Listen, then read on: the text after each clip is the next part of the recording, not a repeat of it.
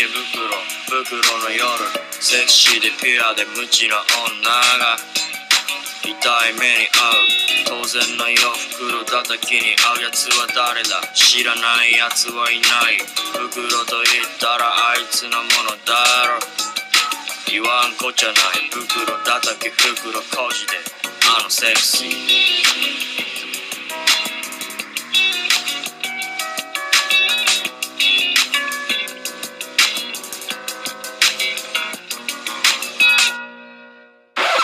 Welcome, one and all, to the George Sanders Show Oscar Spectacular. The Oscars are...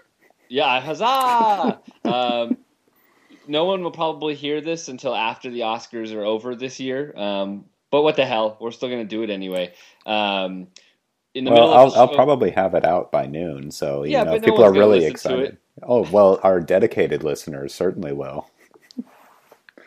Okay, I didn't mean to insult our dedicated listeners. Yeah, I do know that there are dozens of people out there who just are refreshing their podcast app every 5 minutes.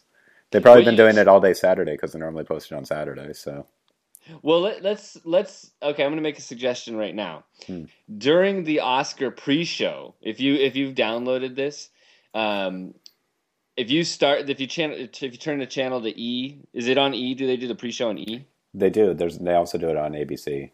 Oh, okay. Well, if you turn to either of those, doesn't really matter. And then turn the sound down, and then have this playing while they have all the starlets walking down the red carpet and the ghost of Joan Rivers, making fun of them and stuff. It'll sync up just like Wizard of Oz and Dark Side of the Moon.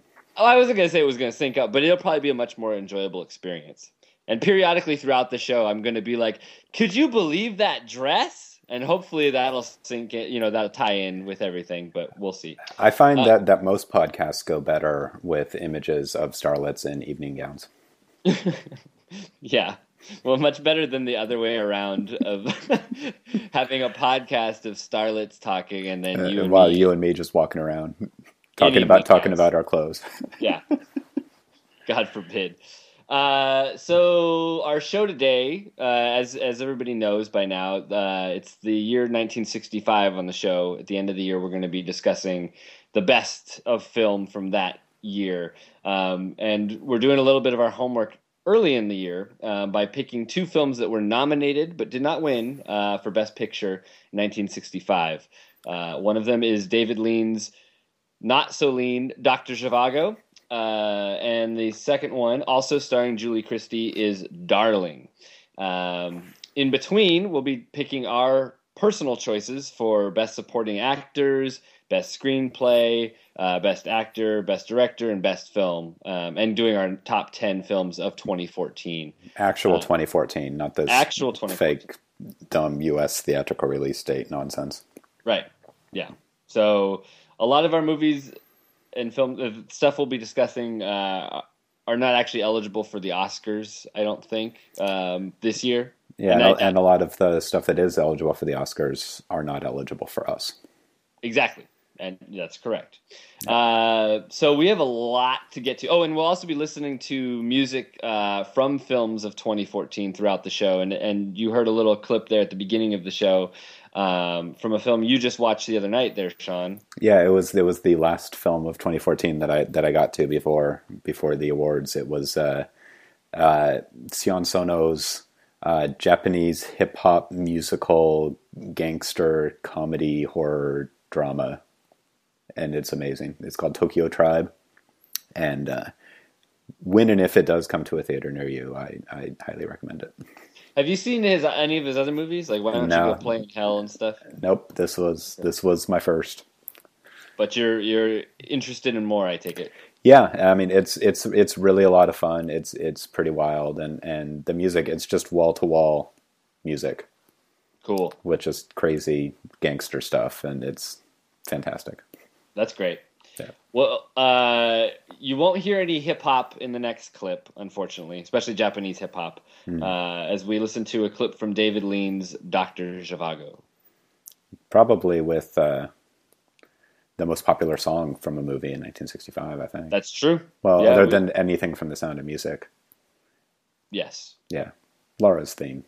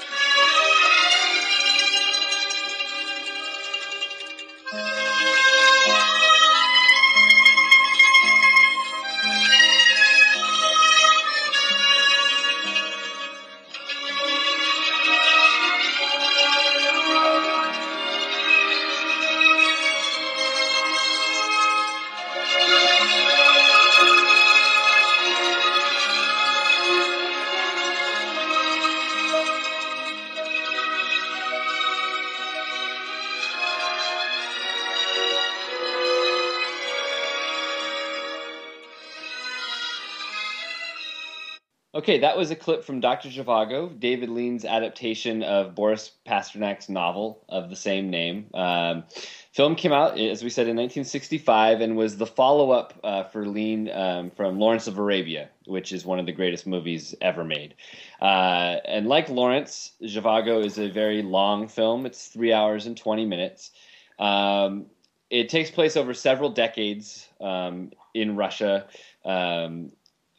leading up to, there's revolution, the Bolsheviks, and the movie starts with kind of the inkling of that, the first, street protests against, the reigning regime, and then goes, as I said, several decades into the future, and has a wraparound segment with Alec Guinness, basically telling the story to who he presumes is the daughter of Dr. Zhivago, who is played by Omar Sharif, and his lover is played by Julie Christie.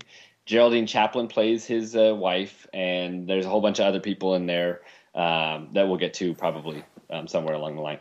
Anyway, long Russian novel breeds long British film that was, surprisingly, I was reading up a little bit about it before recording here, and the film initially when it came out was not actually a box office success, and it was kind of ruthlessly kind of torn apart by critics at the time, and it wasn't until the song that we heard, Lara's Theme, which was a huge hit, as you said, Sean, that the movie kind of gained traction with audiences, and by the end of the year was nominated for a bunch of Oscars and is beloved nowadays. And it's David Lean's most financially successful film. It's one of two films from 1965 to be in the top 10 all-time inflation-adjusted box office gross, which is pretty impressive. Yeah. The other being The Sound of Music, of course. Right. Which ultimately won Best Picture. Yeah, the two were, I think they were tied for Oscar nominations, and it was basically just a two-horse race. And I think it was close. Everyone seems to think it was very close between the two of them in the voting. I can see those two kind of splitting the difference down the middle. Yeah, this is like the height, like the peak of Hollywood's kind of inflationary boom, when it's just making these massive, hugely expensive epics that all comes crashing down like within 5 years. It just all completely falls apart. Right. And this is kind of like the last gasp of that with Sound of Music and Dr. Zhivago. So what'd you think of it? It's okay. There are things about it that I really like. And I was actually really on board with it, for the first hour, when it's actually following Julie Christie's character, who I think is more, I haven't read the book. Have you read the book? No. Okay. So I don't know how closely this follows the book, what's missing. I'm sure there are a lot of nuances that don't get into the film. But from my reading of the film, Dr. Zhivago, the character, is not the most interesting character in the film. And the first hour, he's not really in it so much. And the focus is more on Julie Christie's character, who's she's like a seamstress. So she's torn between that world and then her partner. She's with someone who's kind of fighting for the revolution, and he goes on to be a pretty big name himself within the party. Anyway, so her character's more conflicted. I find it much more interesting, and I love Omar Sharif. Don't get me wrong, and I think he's very good here. But I'm just not compelled as much with the character of Dr. Zhivago. That's really interesting, because I have pretty much the opposite reaction. Really? Yeah. Interesting. I think first of all, I think Omar Sharif is really good. I think he's fantastic. Don't get me wrong. I don't think his character is really dramatized as well as it could be, and I think he does more than you would expect a normal actor to be able to do with that part as written. I agree completely on that. And I think the character of Zhivago is really fascinating because he's a doctor, obviously, but he's also a poet, and it's more and that's kind of his more important persona. That's what he kind of defines himself as, and all of these interactions that he has with people tend to revolve around his poetry. And his biggest distress at the revolution is when they don't like his poems. Right. And from what I've heard, the whole poetry angle and stuff, it really mirrors Pasternak's kind of life as well. Yeah. I think this movie, or the book, should I say, is very, thinly veiled autobiographical, stuff. Yeah. Do you think that the film is helped or hurt by the fact that we never actually hear any of his poems? I was thinking about that, and I tend to err on the side of keeping it mysterious, because it's better whatever you make up in your head or whatever you picture is going to be better than the reality of it. Right. I agree, because you can assert that he's a great poet.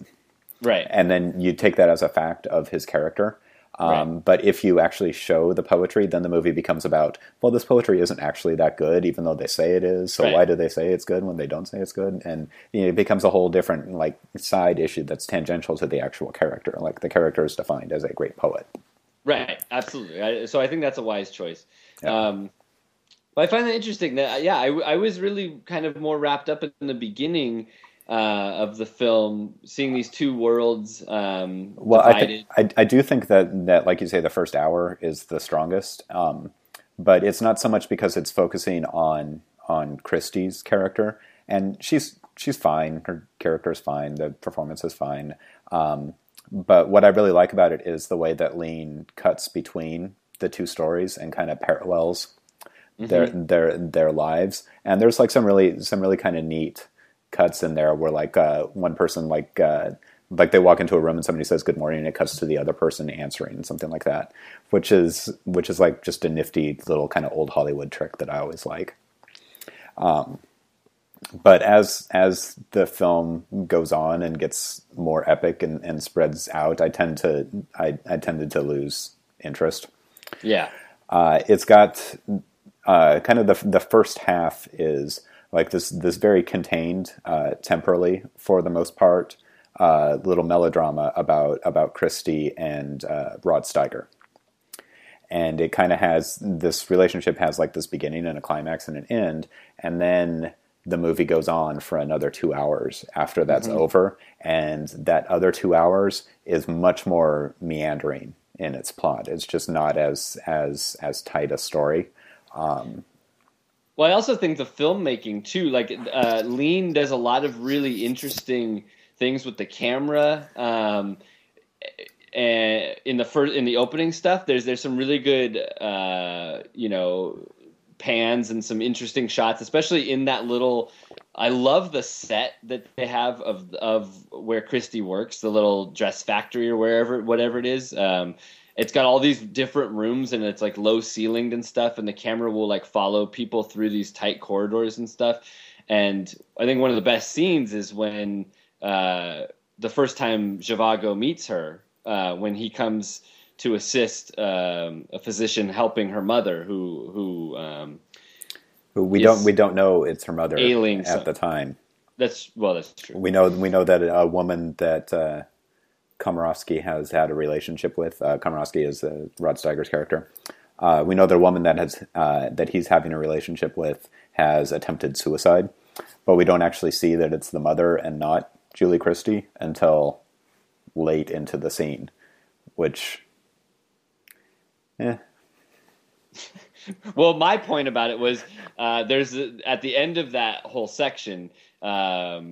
Well, actually, in the beginning too of that section too, he kind of follows her through some windows or whatever. But it ends with Omar Sharif looking through a window at Christie.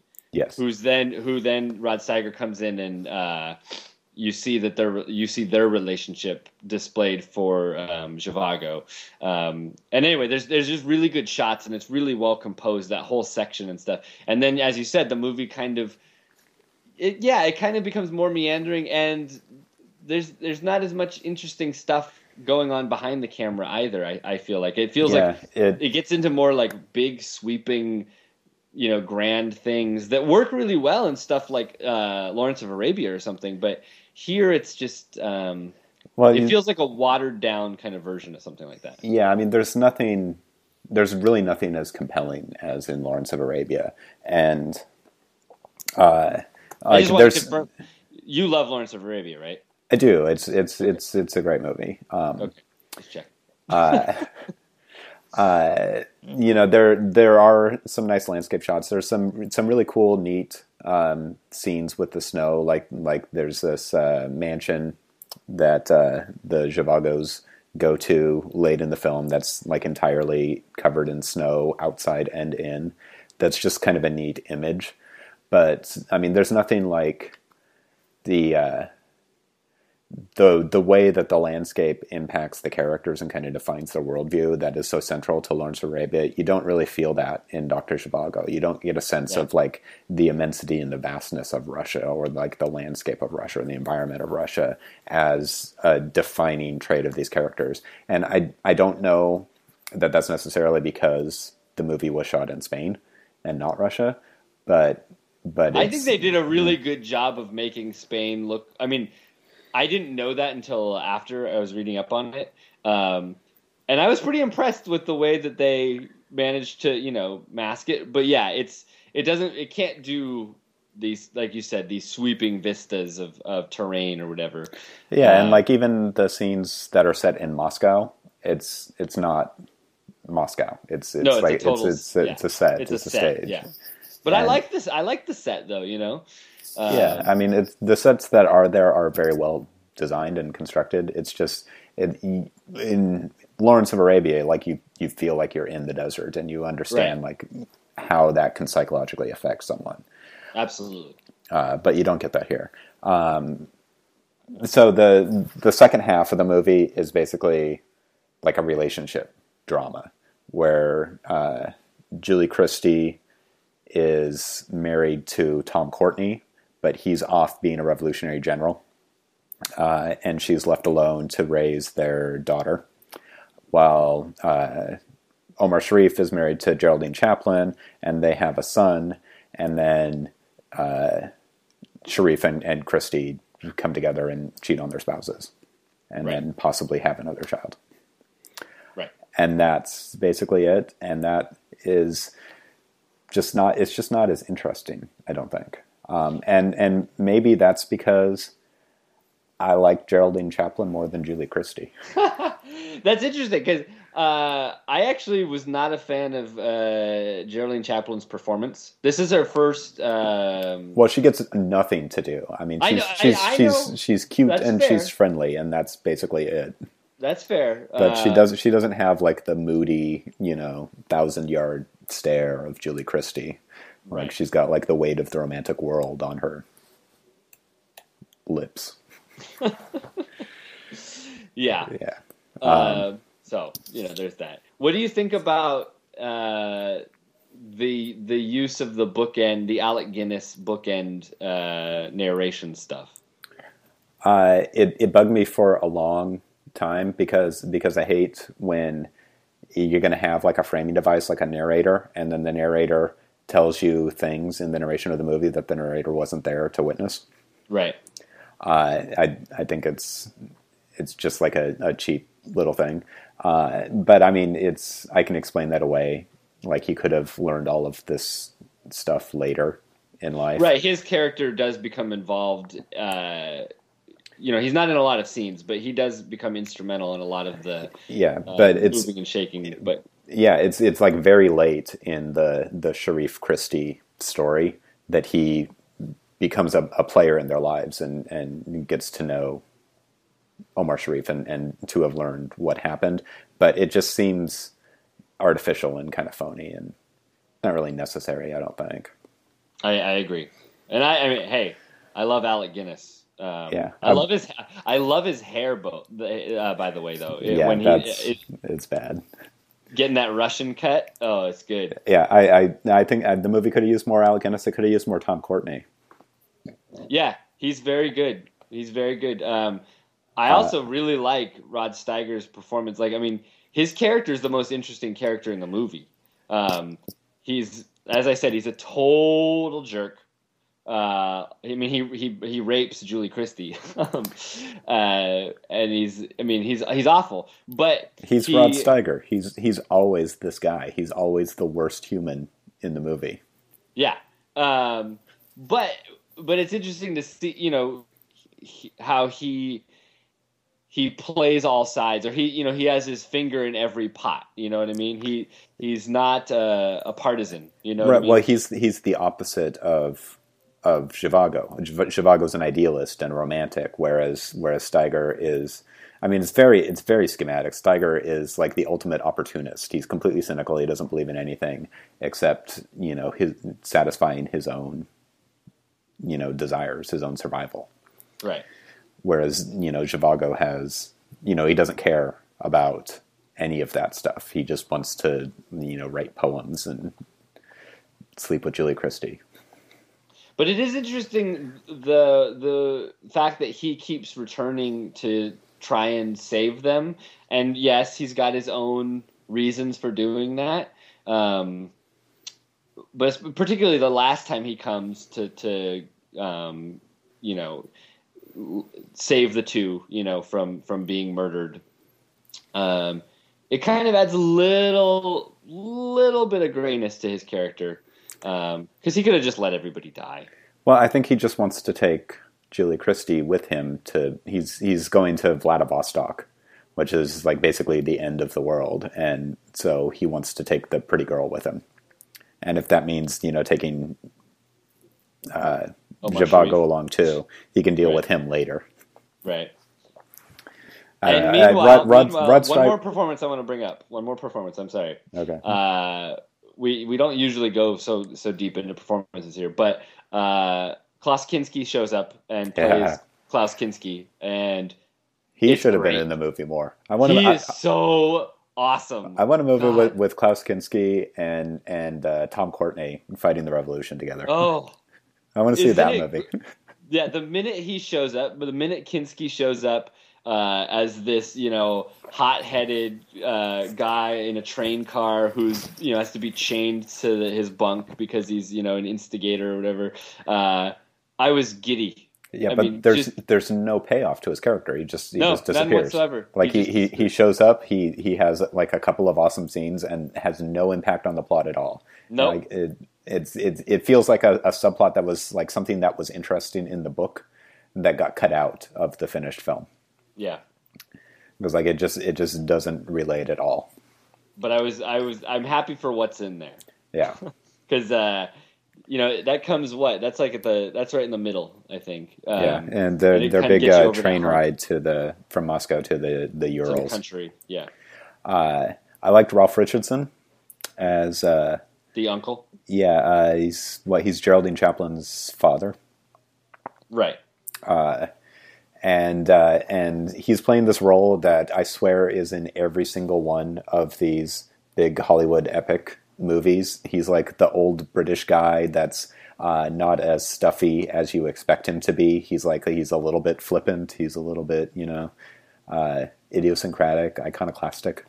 Yeah, he's that guy. Yeah, my Letterboxd review for this was just a 3-word quote from him from the very beginning of the film when he's looking down upon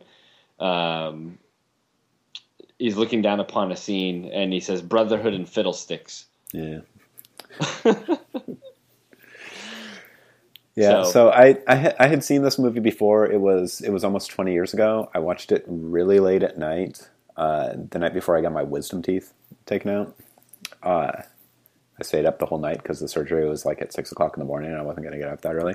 I did not remember the movie being as focused on Zhivago as it is. I thought it was almost entirely about Julie Christie And that was like my complaint about the movie for years, is that it's called Dr. Zhivago, but he's hardly in it at all. And so I was kind of surprised at how much he is in it, how much it actually is his story, and how she disappears for a lot of the second half of the film. She disappears for a long stretch of it. So yeah, I was pleasantly surprised by that, because I liked Sharif's performance more than Christie's. So I was happy to see that. Well, we'll talk a little bit more about Julie Christie later in the show. I'm interested to see. I think you just answered my question. We'll discuss that at a later point. So that's our discussion of Dr. Zhivago. We're going to take a quick break. Here's some more music from this year in film, 2014 in film, not 1965. Yeah, what are we going to hear now? This is from The Last 5 Years, which is one of 3 movies that Anna Kendrick starred in this year, and she's fantastic in all of them. This is one of her 2 musicals, and this is her singing.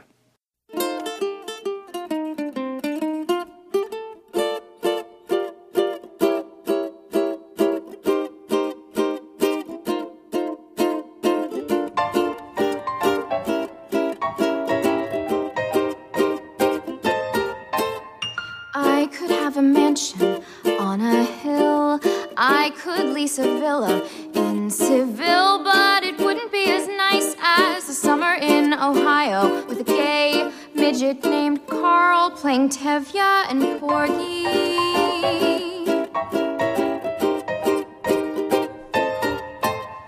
I could wander Paris after dark, take a carriage ride through Central Park, but it wouldn't be as nice as the summer in Ohio where I'm sharing a room with a stripper and her snake, Wayne.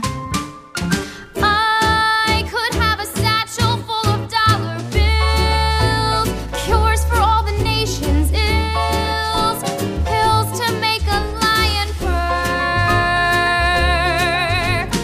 I could be in line to be the British queen, look like I was 17, still I'm certain I'd prefer slowly batty 40 miles east of Cincinnati. I could shove an ice pick in my eye, I could eat some fish from last July, but it wouldn't be as awful as a summer in Ohio without cable, hot water, Vietnamese food, or you. All right, so that was Anna Kendrick from The Last 5 Years. That is a movie that is out in theaters right now, except it's not coming to Seattle. You can only see it on demand here. And so if you are a fan of musicals on Broadway and musical theater, I recommend it. Anna Kendrick's really terrific in it. Mike, you would probably hate it. Well, you know, I hope that everybody knows I don't have anything against Anna Kendrick. You know, you better not. Hey, you even have a breaking point. You were telling me during the break that you, despite your affection for her as an actress and a performer, you will really not just see, as a human, you will not go and see Cake, which is the other movie she starred in this past year. That's true. Even I have my breaking point. You have limits. Yeah. I understand. Well, let's talk Oscars. Let's talk 2014 in film.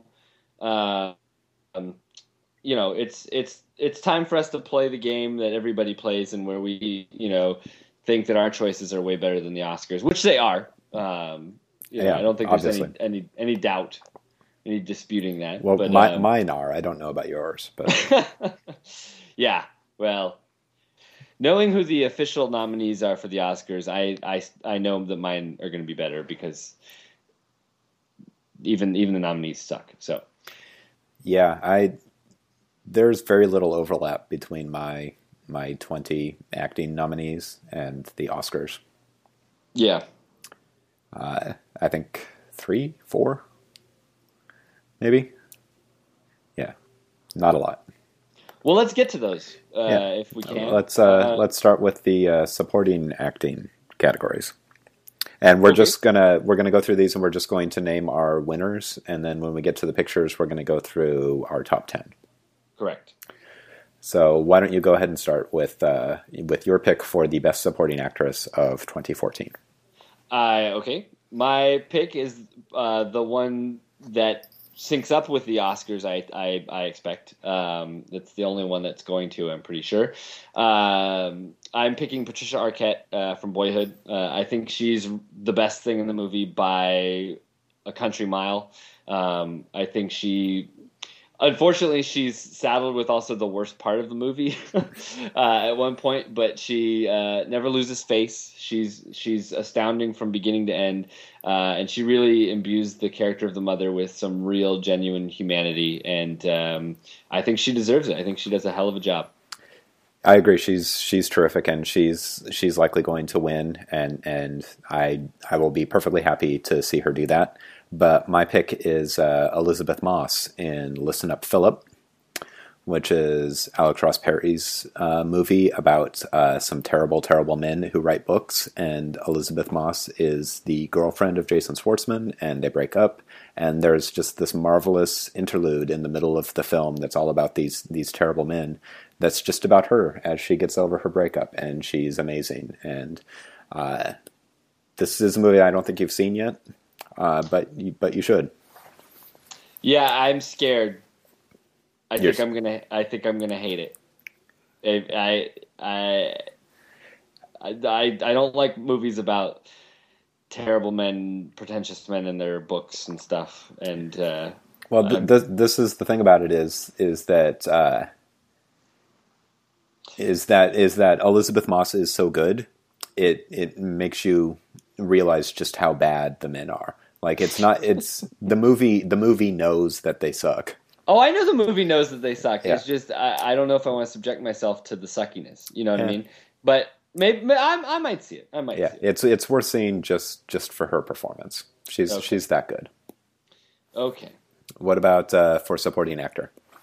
For supporting actor, I'm going with Josh Brolin from Inherent Vice. I think it's the, comedic performances don't get a lot of love in terms of awards, which I think is a huge mistake. I think some of the best performances of any given year are from comedies, and Josh Brolin just runs away with Inherent Vice, playing Bigfoot Bjornsson.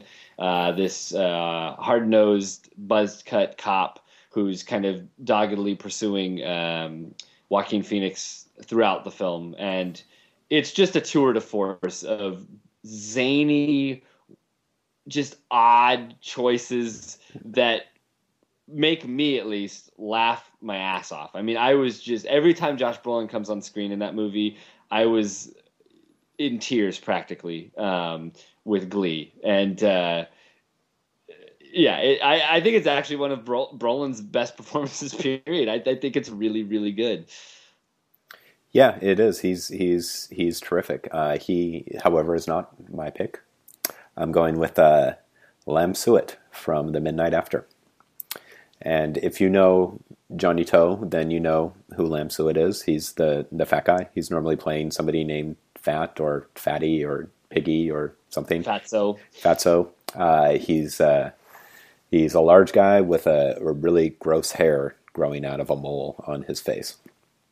I love Lam Suet. Yeah, he's hilarious. And in The Midnight After, he plays the driver of a minibus who takes a shift over from a friend of his and then ends up driving the minibus into some kind of weird Twilight Zone where everyone in Hong Kong has disappeared except Lam and the passengers of his bus. And so all kinds of crazy shit happens to them from that point on, and he is the best part of that movie. And it's a movie filled with terrific performances all around, but he really stands out from the crowd. He's my hero. He's amazing. Anytime he shows up in something, I get really excited. I don't know if it's his best ever performance because he's really good in Johnny To's PTU, but it's right up there. Like it's between those two for the best ever Lam Suet. That's saying something. Yeah.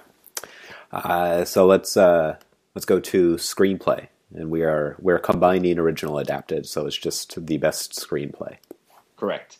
And speaking of Lam Suet, my choice is Johnny To's Don't Go Breaking My Heart 2, which I think is the most ingenious, interesting screenplay of the year. We talked about it on the show briefly right after we saw the film, but the way that movie, that sequel, plays with the conventions of the romantic comedy formula and subverts basically everything from the first movie and flips it on its head and creates something so vibrant and vital and just endlessly engaging is just a monumental achievement. And I can't wait to see the movie again because I just ate it up. And I think it's really, really well done. And yes, that's my pick.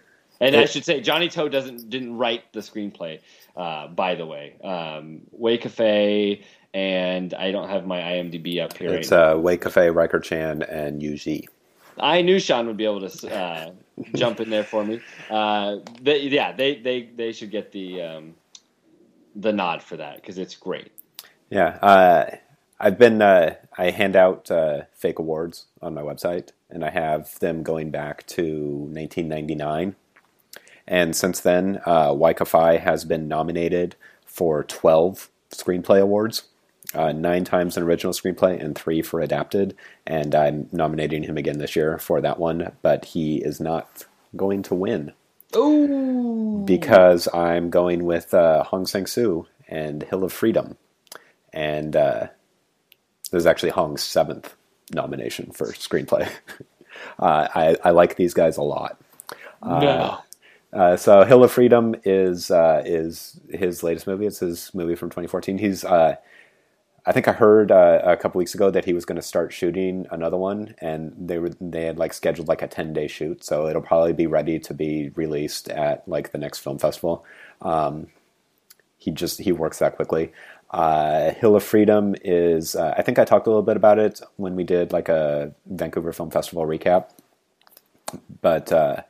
It's basically your typical Hong Sang-soo film, except with the twist that the story's being related through a series of letters that the lead guy has written to this woman he loves, except she drops the letters, and then when she picks them up, they're not in order. So the story that we see told to us is in a random chronological order, which is just such a really simple and kind of brilliant little trick. And Hong's screenplay is so good that everything fits together and connects so beautifully, even the fact that she's missing a letter. So there's, a bit of the story that we can't understand. It's just ingeniously constructed, and there's drinking and inappropriate romantic overtures and fighting, and it's everything that you want from a Hong Sang-soo movie. Yeah, it's one I'm still waiting to see. I really do want to check that one out. And it's also 65 minutes long. Here for that. After 3 hours and 20 minutes of Dr. Zhivago, which was fine. Yeah. But you could watch Hill of Freedom 3 times in the time it took you to watch Dr. Zhivago.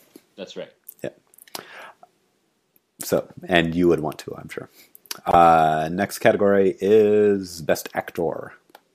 Best actor, and I'm going with, I'm not going to spend too much time talking about it because it was just, last episode or 2 episodes ago? But I'm going with David Oyelowo from Selma. He plays Martin Luther King Jr. And as we said during that show, he does a really great job of showing both sides of the man, the icon that we all kind of know, the larger-than-life figure, but then also the more reserved man behind the scenes, who has his own personal life, his own private, demons and interests and loves and, all those kinds of things. And he really makes him feel like a real person. And that's no small feat. And I think he really would deserve an award if he would be nominated for it. He wasn't nominated. Is he nominated? He's not nominated. I can't remember. He's not nominated for an Oscar. Right. He is nominated for an Emmy, though. Oh, good for him. Good for him. Actor is a really tough category for me this year. There's a lot of really good performances. I have like 15 performances that I could like reasonably see as winning an award. None of them really kind of stand out. They're all just kind of very good, but no like phenomenal performances. Like Daniel Day-Lewis in Lincoln, I thought was like a phenomenal performance or something like that. So what I'm going with is Ralph Fiennes in The Grand Budapest Hotel, which is a Wes Anderson movie and therefore a movie that you have not seen. That is correct. But Fiennes is really, really good in it. And he kind of carries the whole movie. The movie would not work at all without his performance, and he's absolutely essential. And he's long been one of my favorite actors, and he rarely gets a part as fun as this one. So he's always great. Yeah. He's always just wonderful. Yeah. So I will happily give him my fake movie award. Good. What is your pick for Best Actress? Best Actress is, I'm going once again back to Johnny To, Miriam Young for Don't Go Breaking My Heart 2. The reason I want to give it to her is most people go to sequels because they want more of the same. They love spending time with those characters from the first movie, and they want to see them again, and they want to live in that world again. And what's so great about Don't Go Breaking My Heart 2 and her performance in particular is that her character's brand new. Wasn't in the first movie. Doesn't exist in the first movie. Has no bearing in the first movie. And yet she's the main character of this thing. And guess what? As fans of the first movie, we don't care. She's so good. Her character's so interesting. And once again, it's a performance like Josh Brolin that is very comedic. There's also tragedy there too with her, but it's great. She's wonderful, and it's a wonderful creation. Yeah, she's amazing. It's the best performance in that film. It's one of the best performances of the year. I think it's a supporting performance, but. What? She's the main character. No, that she's not the main character though. Oh, she is. But I mean, the supporting lead. It's a gray area. I have no problem with blurring the line between the two, if it means giving awards to people who are great. So okay, no, I will allow it. Thank you. My pick is Marianne Cotillard in 2 Days, One Night, which is one of those that also got an Oscar nomination, and she is really amazing in a movie that in the same way that Ralph Fiennes is essential to Grand Budapest Hotel. 2 Days, One Night would be unbearable if Marianne Cotillard was not as good as she is. It's the Dardenne brothers film about a woman who has to go to each of her coworkers in turn and basically beg for her job, because if she gets her job back, then they lose their annual bonus. And she's just barely recovered from a suicidal depression, and it's just a phenomenal performance. And Cotillard was just as good last year in James Gray's The Immigrant, which by our reckoning is a 2013 film, but for Oscar consideration it would be eligible this year. The Academy went with 2 Days, One Night, which is a little surprising because it's French. But she's just that good. The Immigrant just like came and went. I mean, it was 2 Days, One Night didn't even come at all. So. Well, that's true. Yeah, but she's tremendous. It's it's a great field of actresses this year. In the same way that like there's a lot of good Best Actor performances, there's a lot of really great actress performances this year. Yeah, I mean it's so great that I have 5 nominees and none of them are Juliette Binoche. She's in her own category. Yeah. Let's move on to Best Director. What is direction? I ask. Webster's defines. Is it coaxing you know, great performances out of disparate, you know, hot-headed and mercurial actors? Is it getting their own vision onto the screen intact? Is it saying something that no one else can say? Yes. I don't know exactly what Jean-Luc Godard did with Goodbye to Language, but I think he did it better than anybody else possibly could have. That movie is the most Godardian movie you could imagine. And I think it's as we talked about it, on the last show, right? Was it the last show? We did. It's a movie that is really difficult to talk about, but nobody else could do it. And I think that that's an achievement in and of itself. And I think that it's one of the most fun movies, one of the most unique movies of the past year. And I have Godard to thank for it. So I want to give him... I should have my own awards names, too. The Mikeys. I'm giving him a Mikey. Mikey. I'm sure he'll be very pleased with a Mikey. It's a great pick. A nominee for me, but not the winner. I actually am giving... Goodbye Language, my cinematography award. I would give it that too. But for a director, I'm going with Fruit Chan for The Midnight After, which I already kind of talked about, and I've talked about on the show at least twice, and I talked about it just 5 minutes ago, so I'm not going to talk about it anymore. It's a really great movie, and Fruit Chan directed it well. All right. So let's we're going to count down our top 10 movies and end with our picks for the Best Picture of 2014. So why don't you go ahead and name your number 10 through number 6. Sure. My number 10 is The Taking of Tiger Mountain. My number 9 is 20,000 Days on Earth, the Nick Cave pseudo-documentary thing. Number 8 is Feast, the Disney short about a lovable dog that just is the most saccharine thing in the world, but it spoke to me on so many levels as my dog is snuggled between my legs as I record this. Number 7 is The Duke of Burgundy, and number 6 is Whiplash. Ah, some fine choices there. I haven't seen Feast.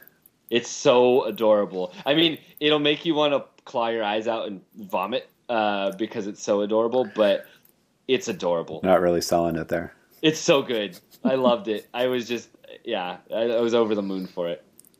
Right on. My number 10 is The Grand Budapest Hotel. Number 9 is Tokyo Tribe, which I also just talked about.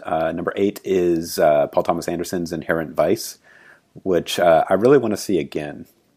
Yes. I feel like I need more of that movie to really kind of grasp it. Yes. Number 7 is a documentary by Robert Greene called Actress about Brandy Bury, who had a small part on The Wire and then kind of retired from acting to be a housewife and is now kind of trying to make her way back into her profession while at the same time her home life is kind of falling apart. It's a really fascinating film and really well done.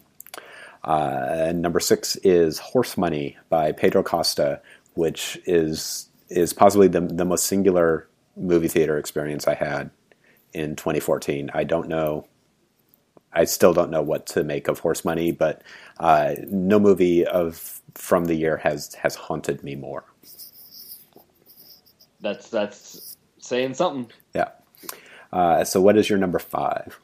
My number 5 is Lucy, the superhero, crazy, just bonkers film from Luc Besson starring Scarlett Johansson as a person who manages to use 100% of her brain and can then, you know, travel through time and fly and stop bullets and stuff. And Lucy was the most fun I had at the movies this year. I'm pretty sure I saw it at the Dollar Theater at the end of its run. There were 2 other people in the audience, and I was just from the word go. I was rolling with Lucy, and by the time she starts hanging out with dinosaurs, it was over for me. I was totally in love with it. I think it's so much fun. It is. It's a blast. I really enjoyed Lucy as well. What is your number 5, Sean? My number 5 is Frederick Wiseman's documentary on the National Gallery in London called National Gallery.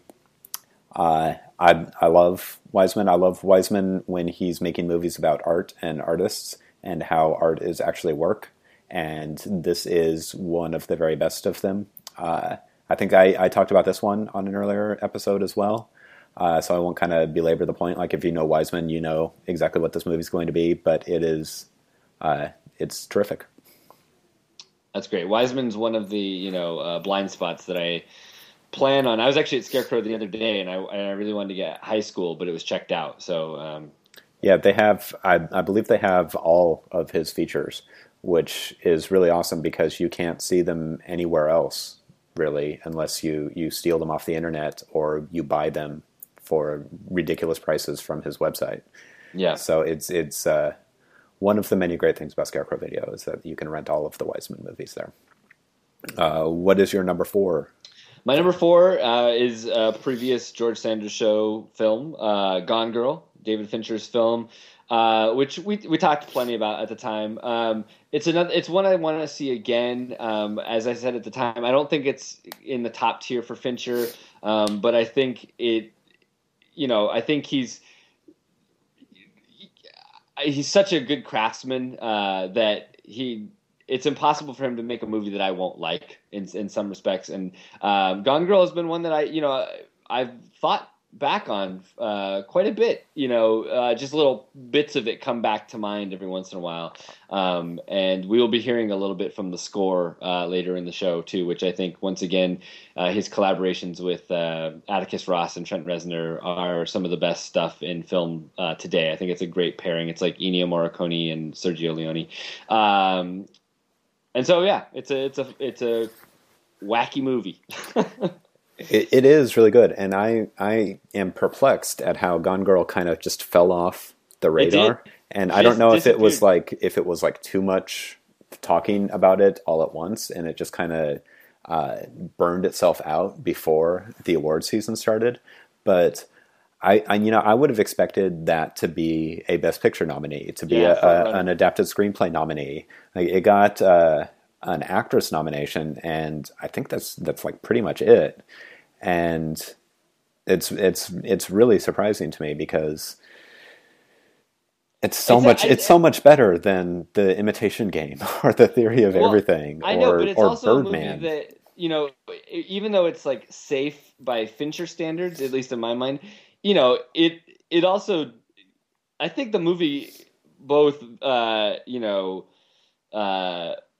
visually in terms of like the gore that comes up in the movie and stuff, and then thematically I think it goes to places that are pretty thorny, and I think that it's a bit more of a challenging movie than I think people want to admit. I mean, there was a time when the Academy was nominating and awarding movies like No Country for Old Men or The Departed, and this year they seem to have really gone away from that. Like, I think the nominees this year are really safe, even by Academy standards. Absolutely. And I think having something like Gone Girl in the mix would have really made this a more interesting Oscar season. Such a boring year. Yeah. It's terrible. What's your number 4? My number 4 is Don't Go Breaking My Heart 2, which I have seen a second time and is still really great.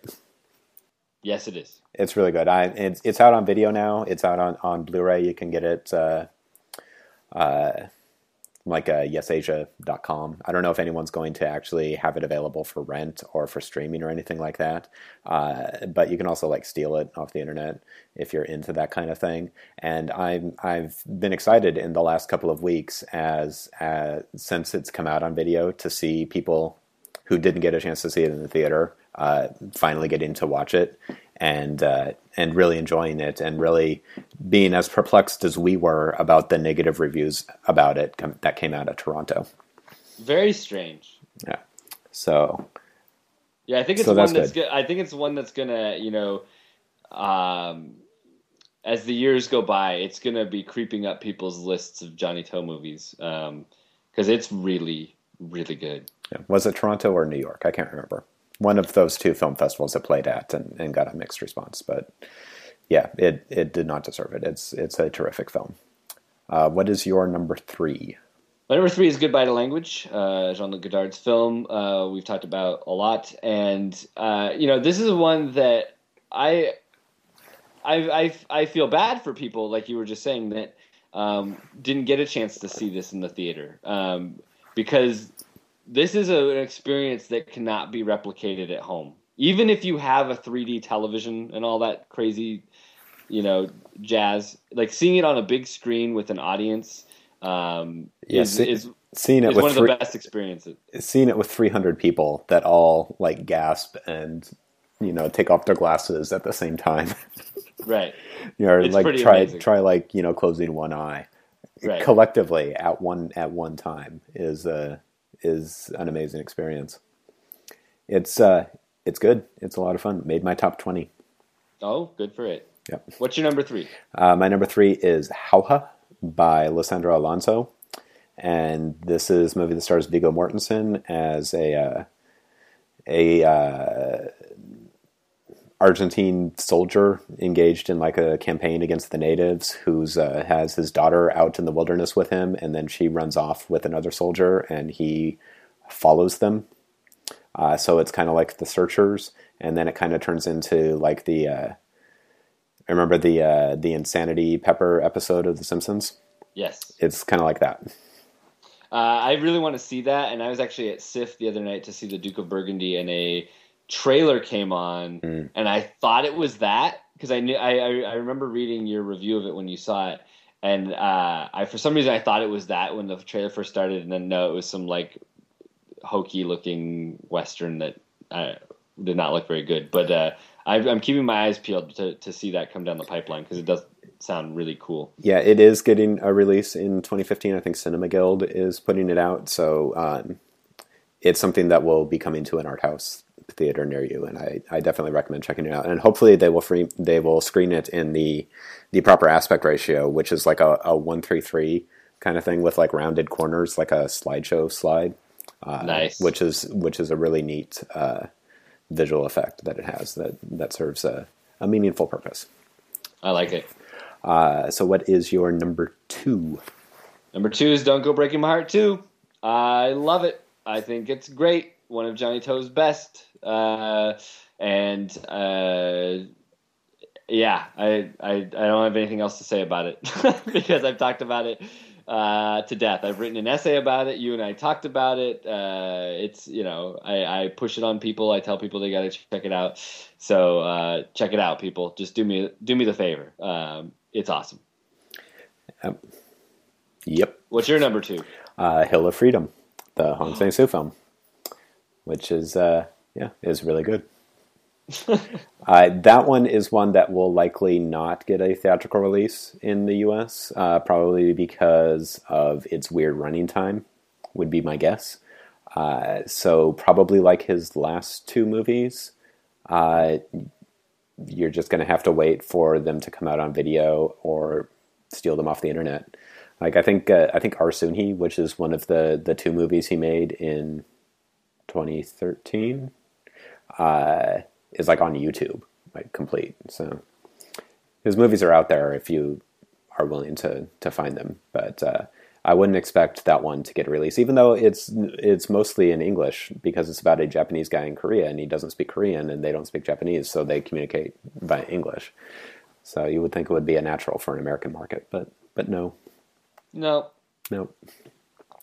All right, so this is it. What is your pick as the best picture of 2014? Is it Birdman or Boyhood? It's The Theory of Everything. Ooh. Starring Eddie Redmayne. Wait, is that the... Wait, I confused that in Imitation Game. Imitation Game is Cumberbatch, right? Yes. Okay, yeah. My choice is actually Paul Thomas Anderson's Inherent Vice, which I adored. I just loved it from the first frame to the last. And as I talked about, did I talk about this on the show before? I read the book, so I knew going into it that it was going to be you know, like 1,000 plots stacked upon each other. And I also knew that none of it mattered, and that I shouldn't even bother trying to follow it, because that's not the point. It's all about the world that is created, bringing back this, 1970s as the hippie dream is dying. And it's all seen through a haze of pot smoke and Neil Young records. And I think, like I said, Josh Brolin's great. Joaquin Phoenix is fantastic. He plays pretty much the opposite character that he played in The Master, his previous film with P.T. Anderson. Very, laconic, stoner, private eye kind of guy. And I think it's a beautiful looking film, and it's hilarious, and no one else could have done an adaptation of Pynchon quite as faithfully, I think, as Paul Thomas Anderson did. It's great. It is. It's really good. Like I said, I really want to see it again. I feel I don't have enough to put it together yet. Yeah.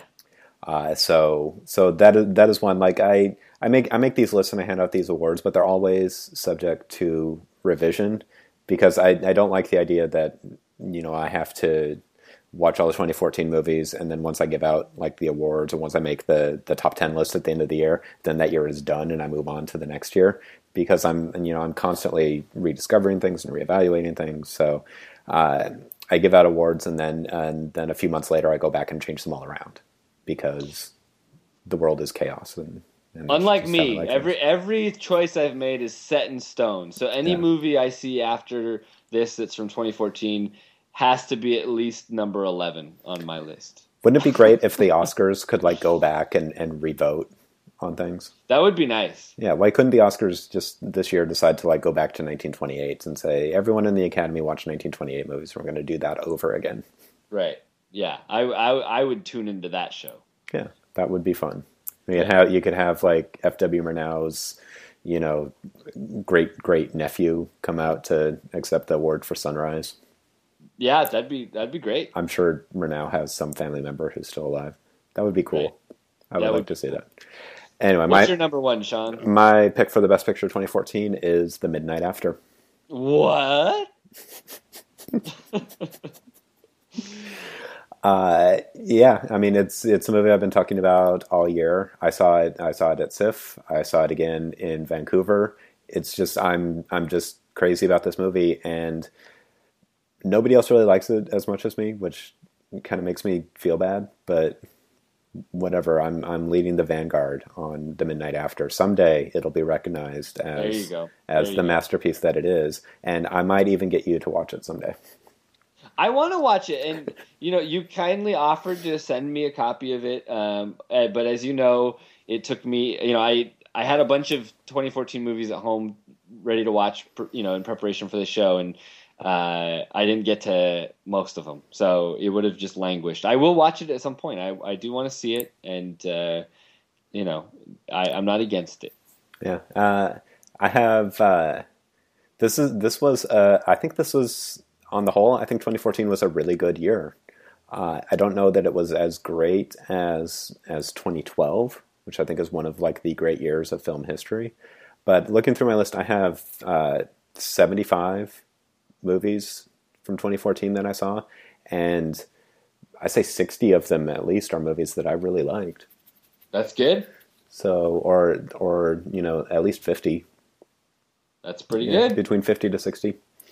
Not a lot of my favorites obviously are nominated for the Oscars, but of the ones that are up there, they're mostly not bad. Boyhood is not a bad movie. No. Birdman is not a good movie, but it's not terrible. If Birdman wins, it won't be the worst Best Picture winner of the last 5 years. Let's see, what Best Picture in the last 5 years? Let me try and do this. 12 Years a Slave. 12 Years a Slave is better than Birdman. Well, yeah. Let's see. What The Artist? Artist is... I would say The Artist and Birdman are about on the same level. Argo. Oh, you hate Argo. I do hate Argo. So Argo's worse than Birdman. Argo is worse than Birdman, and so is The King's Speech. Oh, The King's Speech, yeah. There you go. Yeah. Yeah. So it's like if it wins, it'll be middle of the pack. And if Boyhood wins, Boyhood might be the best of any of those. Like, I think it's close with 12 Years a Slave. So even though Boyhood is like, I have it ranked number 36, it would still be a fine Best Picture winner. Like, I won't be upset if Boyhood wins. Yeah, I won't be upset. Of the nominees, it's not my favorite. I like Selma and Whiplash more, but. Agreed. And Grand Budapest Hotel, obviously, because that was in my top 10. But, yeah, I'll be fine with it. And, I love Richard Linklater, so I'd be really excited for him to get a Best Director award. Oh, yeah. No, absolutely. I mean, I want to see him succeed and stuff. I just, wish it was for a different movie of his. Yeah. He should have got it for Before Midnight or something like that. Anyway. He should have got it for Dazed and Confused or Slacker. Right. Speaking of movies that you absolutely loved, let's take a break and hear a clip from 1965's Darling. Good evening. An American statesman recently said that Britain was a country which had lost pride in itself. Have we so much to be ashamed of, I wonder? Let's find out. What are you ashamed of in Britain today? Oh, I can think of nothing. Nothing? Well, the traffic and that, it's a bit congested all the time. That's the worst thing as far as you're concerned. Yeah. Well, some people don't work hard enough. Well, I work hard in Bristol through one person. I do it for one person. Her name's Margaret Roberts. I've got the photograph on me. Mm-hmm. Well, everyone these days wants something for nothing. They don't want to put anything out for what they're striving to get out of this. Mm-hmm. Talking as a Londoner, I think in London itself, the amount of how rife homosexuality has become in London itself. I would say again in retrospect that a few years back, that 2 or 3 years ago, that you were very blatantly sort of approached by different people in different places. Really? Mm-hmm.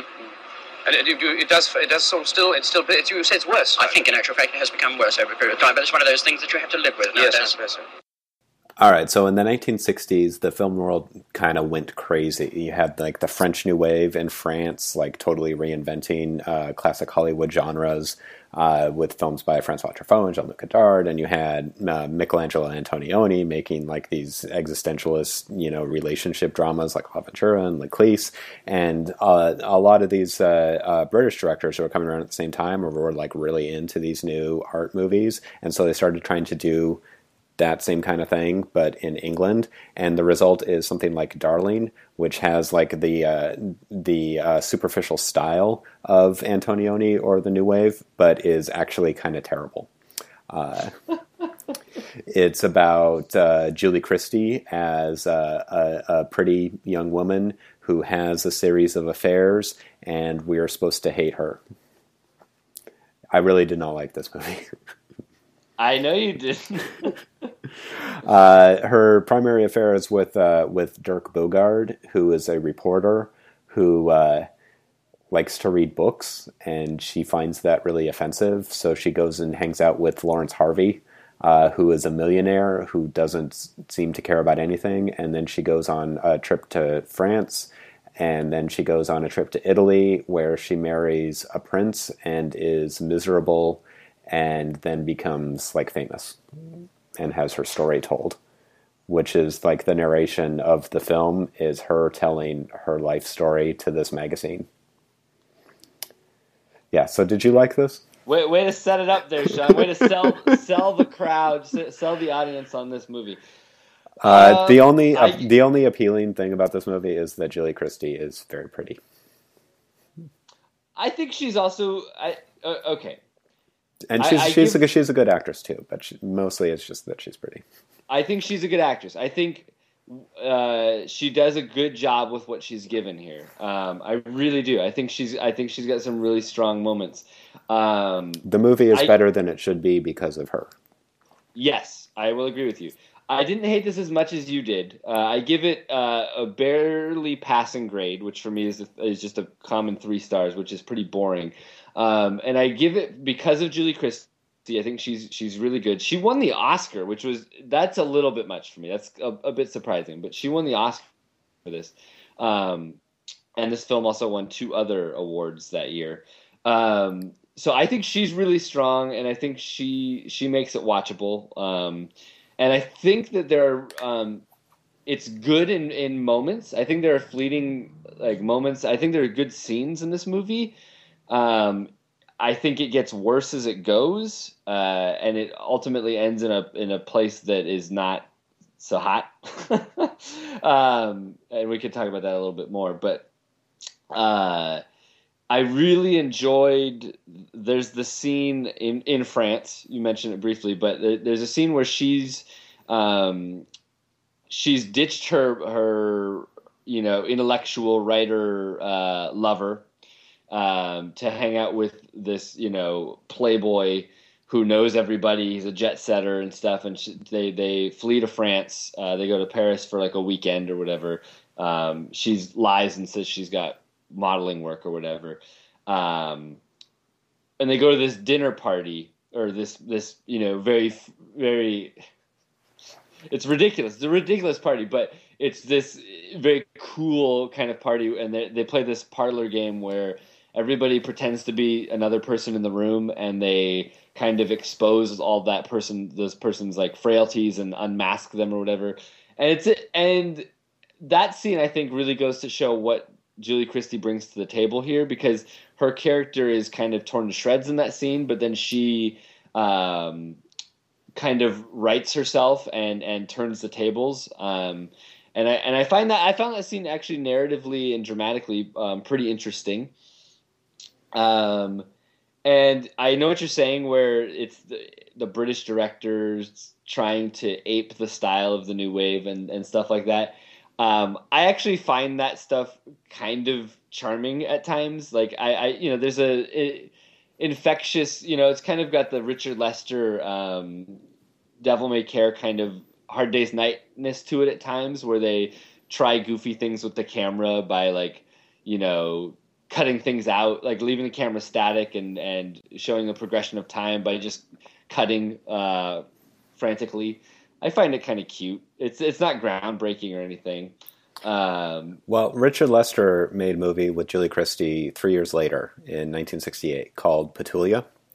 That's a very similar kind of thing. She plays the main character. She's like a free spirit. She's a woman. She's married, but the movie has all of that kind of like infectious new wave energy, but it does it to the effect that you want. It is in sympathy with her instead of attacking her, and that's like the huge difference for me with what John Schlesinger, who's the director of Darling, the difference in his sensibility versus Lester, and also versus Antonioni and Godard, who are like the clear influences to me. I think on this film, I think you Absolutely. See My Life to Live in there and Leclise especially. But the difference is Monica Vitti in Leclise is our hero, and Anna Karenina in My Life to Live is our hero. We're seeing the world through their eyes, and the directors want us to sympathize with them and to understand them. Schlesinger with Darling seems to want to punish her. Like, there seems to be no interest in putting forward her point of view, but just expressing this disdain for the modern woman. It's a very, very, very bitter movie. And my biggest problem with this movie is the fact that the screenplay was constructed by 3 white British dudes.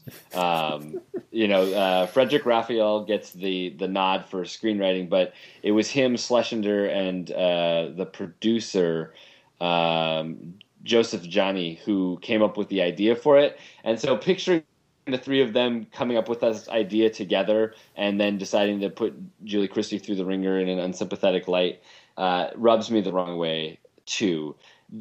So this could be this kind of thing. There are people like her character in the world. There are people like that, male or female, mm-hmm. that are social climbers, only interested in their own career and all those things, and they don't have redeeming qualities to them. And that can be done, made into an interesting movie. You can make a movie about a sociopath that is, you know, nonetheless sympathetic or charming in some way. Or look at All About Eve, where Eve Baxter is horrible, but the filmmaking, you know, but the eye that Mankiewicz, and I actually want to bring up Mankiewicz in terms of. That's another movie. Contessa. That's the other movie that came to mind when I was watching this. This is the Barefoot Contessa, which we talked about last summer. If Mankiewicz had hated Ava Gardner's character, yes, absolutely. This is the bitter version of it. I call this the bare ass Contessa. And I don't know that we want to blame Frederick Raphael for this. Like he's an accomplished writer. He did Two for the Road and Eyes Wide Shut, which are far more, which are both great movies and great scripts, and are much more nuanced than this. So I don't know if this is just like an early failure on his part, or if the problems with it came from somewhere else, or the virtues of those other movies came from their directors.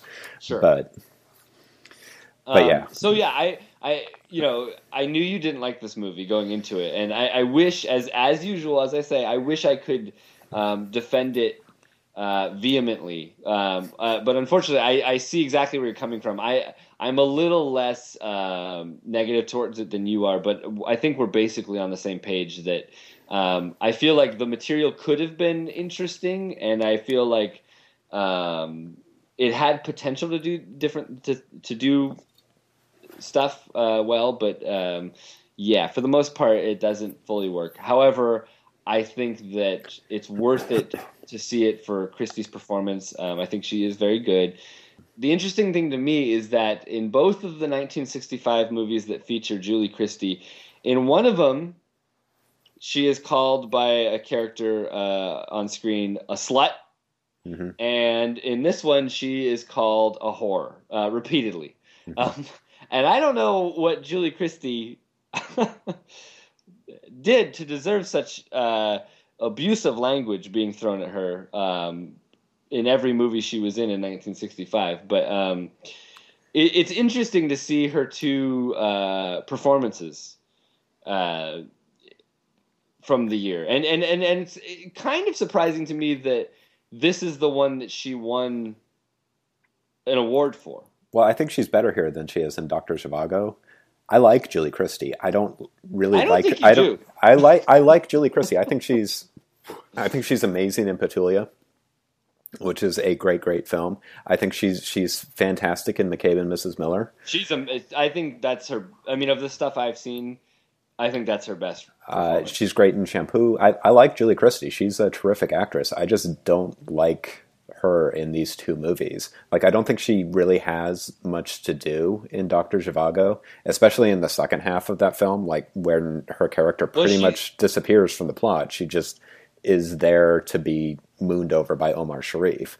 She has a lot to do in Darling, and she does it well, but the movie is just so, it leaves such a bad taste in my mouth. Like, I mean, she's the best thing in the movie. She's the only thing that makes the movie watchable. This movie felt so long to me. Like, Dr. Zhivago is 3.5 hours long, and it did not feel nearly as long as Darlene. Like I at 20 minutes in, I looked at the clock and I'm like, oh my God, it's only 20 minutes. I fell asleep at one point. I slept for about a half an hour halfway through the movie, and I woke up and I'm like, oh my God, I still have another hour of this movie to watch. And it Wait, did you go back and watch the half hour you slept? Well, no, I put it on pause and then I went to sleep. Oh, okay. Which actually I do a lot because I'm tired all the time. I don't know if I've mentioned on the show yet that I have kids, but yeah, I sleep a lot. Everybody take a treat now. I mentioned his kids. Anyway, this movie is slow and boring and unpleasant. I feel kind of like I did with Zhivago, that I feel this movie gets worse as it goes. By the time she is, in Italy and being wooed by, you know, this, you know, benevolent, you know, rich. The guy who played like the same role. It's Jose Luis de Villayonga, who played the same role in Breakfast at Tiffany's. Yeah. By the time it gets to that point, yeah, I agree with you. It's really pushing its limits. You know, I like the earlier stuff with the writer and stuff. I like Dirk Bogarde. I thought he was fine. And I did, you know, the fact that there were scenes early in the film where she's an unreliable narrator because, you know, as you said, it's from her at the end we find out that everything she's been telling us, because she does a voiceover. Mm-hmm. Gets published in this magazine, and it's like my story, you know, the Diana Scott story, and she's a big fashion model and stuff, and that's where she becomes super famous. But there are times in the beginning where it's kind of squandered because it doesn't really amount to anything. But where she's telling us her perspective on something, like I never wanted to break up his family, but then it actually shows her like across the street, like watching him playing with his kids, and she's all jealous, and so we're getting, you know, the kind of It doesn't really explore that kind of narrative complication at all. Like, but I'm saying early on. It dangles that carrot, and that's why it's interesting in those moments when it crops up. And I wish they did more with it. Yeah, I mean, I think there are actually scenes in the film that she couldn't have witnessed. I think. Yeah, I can't remember. Yeah, it's been 2 days. Yeah. Yeah, I watched it last night. I can't remember. Well, that's the thing. You know, it's a forgettable movie. Yeah. Is my biggest complaint about it, like, and that's, you know, that's why when I say it's a 3-star movie for me, it's like it's one of those movies that I'll see, you know, on my Letterboxd like a year from now and be like, wait, did I watch that? What was that? So it goes. But well, that's our brief discussion of Darling. You know, we had a lot to talk about with the Oscars and stuff. Oh, wait, hang on. I'm looking at the Wikipedia page, and there's a great Tony Raines quote about this movie. And you know I love Tony Raines, programmer at the Vancouver Film Festival. In the Time Out Film Guide, he says, the film is a leaden rehash of ideas from Godard, Antonioni, and Bergman, although with nods to the Royal Court School, which now looks grotesquely pretentious and out of touch with the realities of the lifestyles that it purports to represent. There you go. There you go. You know, that dude should have his own podcast, because that's much more eloquent than anything you and I have ever said. Tony Raines is awesome. Anyway, we're going to listen to some music now. This is a track from the Gone Girl soundtrack, as I mentioned earlier. One of my favorite pieces of music from the year. This is called Sugar Storm, and it's from Atticus Ross and Trent Reznor. Yeah, Darling, definitely not a cool girl. Yeah.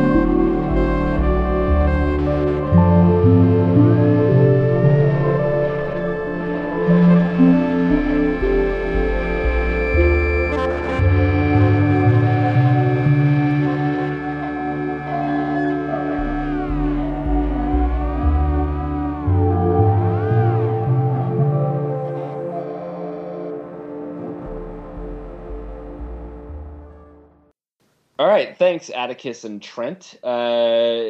Next time on the show, 2 weeks from now, we'll be in the middle of March, or part of March, and I am doing my film noir month. Last year during March, I watched Westerns every day for the entire month, and this year I'm going to do films noir. So we're going to tie that into the show by discussing two films, both starring Robert Mitchum. One is 1950's Where Danger Lives, from director John Farrow, and then Farewell My Lovely, which is a later 1975 film, the second adaptation of Raymond Chandler's novel.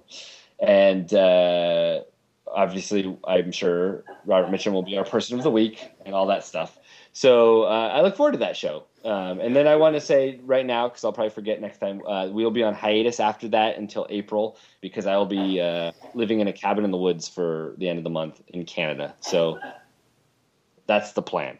If you are in Santa Monica or somewhere around there, on March 8th at 7:30 p.m., the Aero Theater will be showing previous George Sanders Show film, Sergio Leone's Once Upon a Time in America, which is a film that you and I both respect. I don't think either of us are over the moon for it like we are other Leone films, but I would really like to see that on the big screen. I think it would be a sumptuous experience, and it sounds like a good old time. So one night only. Yeah, it's a really good movie that has one scene that I think goes too far. Yes. And if you want to hear about that, go back and listen to episode... I wish I knew the numbers off the top of my head. I'm going to say episode 13 of The George Sanders Show. Yeah, why not? If I'm right, man. I'm not going to go back and check, though. Yes, one we talked about the Roaring Twenties on that one also, I believe. That episode. Yes. Yeah. Yes. If you are in the Seattle area, you should, of course, be checking in every week with SeattleScreenScene.com. And coming up the week of February 27th, the Grand Illusion Cinema in Seattle is playing a documentary about Samuel Fuller, which we will be reviewing on SeattleScreenScene.com. And to go along with that, the Grand Illusion is also playing on Monday, March 2nd and Wednesday, March 4th, two of Fuller's very best films. Shot Corridor plays on Monday and The Naked Kiss plays on Wednesday. And they are both fantastic, and they are both playing on film on 16 millimeter. So you'll definitely want to check those out at the Grand Illusion. That's awesome. Yeah. I'm going to try and make it. And I look forward to that Fuller doc, too. It sounds pretty cool. Yeah. You can find us online, thegeorgesandersshow.blogspot.com. That's where all the old episodes live. You can track those down there. We have an email account, thegeorgesandersshow@gmail.com. And we're on Twitter @GeoSandersShow. And as Sean said, if you want even more of us talking about film or writing about film, should I say, SeattleScreenScene.com is the place to go for reviews and information about film stuff in the city of Seattle. So without further ado, we're going to hear one more piece of music this week, and it's from a film that I think is entirely overrated. I don't understand the hype for it. I think it's a very confused piece of filmmaking that just throws a bunch of flashing lights in front of you and tries to distract you with its coolness. But it has a cool soundtrack written by Mark Mothersbaugh of Devo, and I'm a huge Devo fan. And this is the song, Everything is Awesome, from the Lego Movie. We'll see you next time.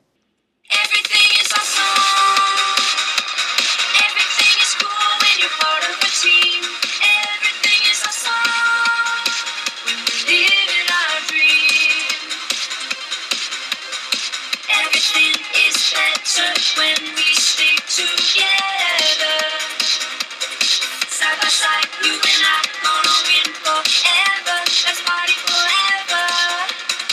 We're the same, I'm like you, you're like me. We're all working in harmony. Everything is awesome. Everything is cool when you're part of the team. Everything is awesome when we live in our dreams. Everyone's talking, life is good, cause everything's awesome. awesome job. It's a new opportunity. More free time for my awesome community. I feel more awesome than an awesome possum. Whip my body and chop the frosting. 3 years later, I shot the frosting. Smelling like a blossom. Everything is awesome. Stepped in mud, got new brown shoes. Awesome to win and it's awesome to lose. Awesome to lose. Awesome to lose. Everything is such when we stick together. Side by side, you and I gonna win forever. Let's party forever. We're the same, I'm like you, you're like me. We're all working in harmony. Everything is awesome. Everything is cool when you're part of the team. Everything is awesome when we're